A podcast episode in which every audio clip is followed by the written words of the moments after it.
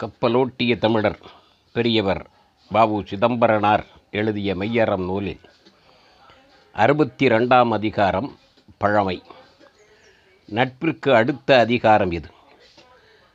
பழகிய நட்பு பழமை எனப்படுவது யாதனின் கிழமையை கீழ்ந்திடா நட்பு என்பார் வள்ளுவர். சிதம்பரனார் சொல்லுவது பழமை எதனாலும் கிழமை குன்றாதது பழசுனாலே தூக்கி குப்பையில் போட்டணும்னு நினைக்கக்கூடாது இன்றைக்கு நிலைமை அப்படித்தான் இருக்குது. உரிமையை பாதிக்காமல் பழசை நினைத்து பார்க்க வேண்டும். நன்றியோடு நினைத்து பார்க்க வேண்டும். தொன்மையவாம் எவையெனினும் நன்றாகா? இன்று தோன்றியது என்றாலும் தீதாகா என்பார். பழமையை மறக்கக்கூடாது அதற்காக பழமையை பிடிச்சிக்கிட்டு இருக்கணுங்கிறது இல்லை. மறந்து விடக்கூடாது நாமளும் ஒரு நாள் பழமை ஆவோம் அகுது உயர் நட்பின் அருங்கனியாகும் நட்பினுடைய கனியாக விளங்குவது பழமை. நட்பினுடைய நட்புனா என்ன? ஒரு மலர்னு சொன்னார் போன அதிகாரத்தில். மக்கள் உள்ளத்திலே மலரக்கூடிய மலர்னர். மரபு சார்ந்த பல வருடங்களாக இருக்கக்கூடிய பழகிய பழைய நண்பர்கள் கனி போன்றவர்கள். பழமையின் இன்பம் பயப்பதொன்றில்லை. பழமையை விட இன்பம் தரக்கூடியது வேறு எதுவுமே இல்லை. இந்த பெரியவர்களை இப்போ பெருசுன்னு சொல்லுதான். அது மாதிரி பழசுன்னு சொல்லி குப்பையில் ஓட்டக்கூடாது. பழையவர் பழமையின் இன்பம் பயப்பதொன்றில்லை.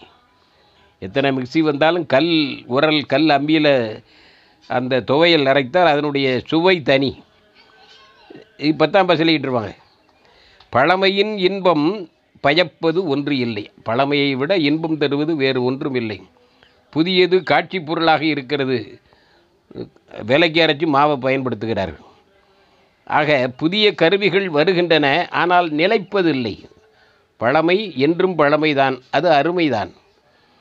பழையவர் பிழைப்பினும் பழமை மாறற்க. பழையவர்கள் வயதின் காரணமாக தவறு செய்தாலும் பிழைப்பினும் தவறு செய்தாலும் பழமை மாறற்க. அந்த பழைய பண்பாட்டை பழைய வழி வழியாக வரக்கூடிய செயல்பாட்டினை மாறாமல் செய்ய வேண்டும். அதுதான் பழமைக்குள்ள பெருமையே. அதனுடைய நுட்பம் தெரிய வேண்டும். அழிவந்த செய்யினும் அன்பு அறாராகுக அழிவு வரக்கூடிய செயலை செய்தாலும் செய்யினும் ஆனால் அவர்கள் ஏதோ தெரியாமல் செய்து விட்டார்கள். பெருங்கிழமை என்றுணர்க என்பார் வள்ளுவர். அன்பு அறாமல் தொடர வேண்டும். அன்பு அருந்து போகக்கூடாது. அவர் தெரியாமல் செய்து விட்டார் என்று மன்னித்து ஏற்றுக்கொள்ள வேண்டும். அழிவந்த செய்யினும் அன்பை விடாமல் தொடர வேண்டும். அதுதான் பழமைக்குள்ள இலக்கணம். பழமையை மறப்போர் பாம்பினும் கொடியர். இந்த பழசை மறந்தான்னா அவன் பாம்பை விட கொடுமையானவன்கிறார். பழசு என்றைக்கும் மறக்காமல் இருந்தால் நன்றி மட்டுமல்ல அந்த நிலைத்து அந்த தகுதியிலேயே நிற்பார்கள். இல்லைன்னா காணாமல் போய் விடுவார்கள். பழசை மறக்காமல் இருந்தால்தான் அந்த அவர்கள் நிலைத்து நிற்கிறார்கள் அந்த தகுதியிலே. அலக்கணும் கேடும் அழிவும் ஒருவர். பழசை மறந்தாச்சுன்னா அலக்கண் வரும் கேடு வரும் அழிவு வரும். மூன்று விதமாக சொல்லுகிறார்.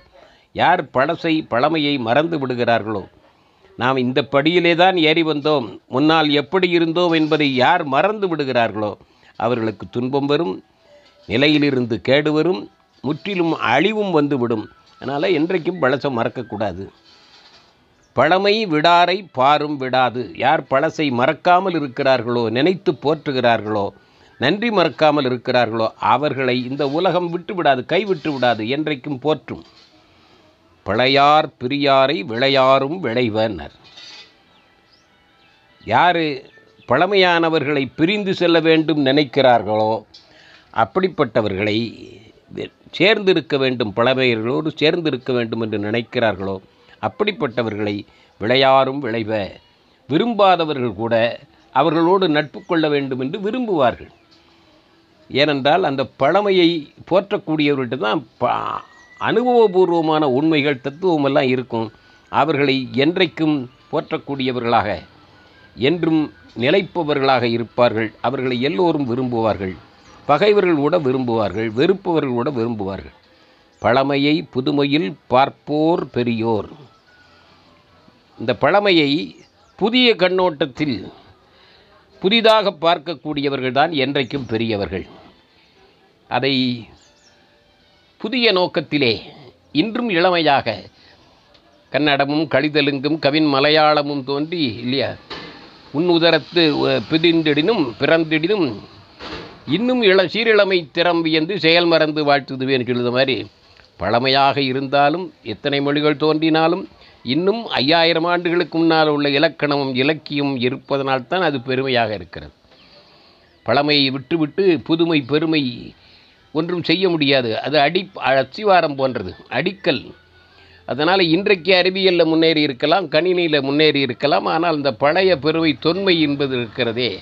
அதுதான் அந்த மொழிக்கு சிறப்பு பண்பாட்டிற்கு சிறப்பு நாட்டிற்கு சிறப்பு. அந்த பழமையை என்றைக்கும் போற்றி பேண வேண்டும் பாதுகாக்க வேண்டும். அந்த வரலாற்றை பேணி காப்பவர்கள் ஆங்கிலேயர்கள். பழமையை அறிஞர்கள் வாழ்ந்த வீடாக இருந்தாலும் சரி பழமையை இன்றைக்கும் போற்றுகிறார்கள். நாம் அப்படி தேடித்தான் பிடிக்க வேண்டியிருக்குது. அவர்கள் வாழ்ந்த வீட்டுகளையோ நினைவு சின்னங்களையோ தேடி கண்டுபிடிக்க வேண்டியிருக்குது. ஆனால் இவர்கள் பழமையை போற்றுவதில்லை. புதுமை வந்தவுடனே பழமையை மறந்து விடுகிறார்கள். இந்த பழமையை போற்றக்கூடிய பண்பு நாட்குறிப்பில் எழுத வேண்டிய பண்பெல்லாம் நல்ல பண்புகள். அது வெளிநாட்டாரிடமிருந்து நாம் கற்றுக்கொள்ள வேண்டிய ஒன்று. பழமையை மாறாமல் பின்பற்றக்கூடியது மாற்றம் என்பது வந்து கொண்டே தான் இருக்கும்.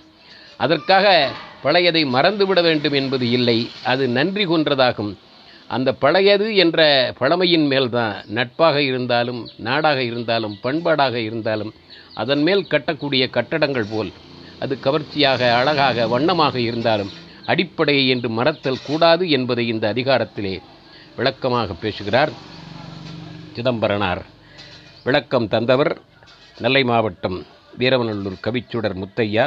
வாழ்க மெய்யறம் வளர்க சிதம்பரனார் புகழ்.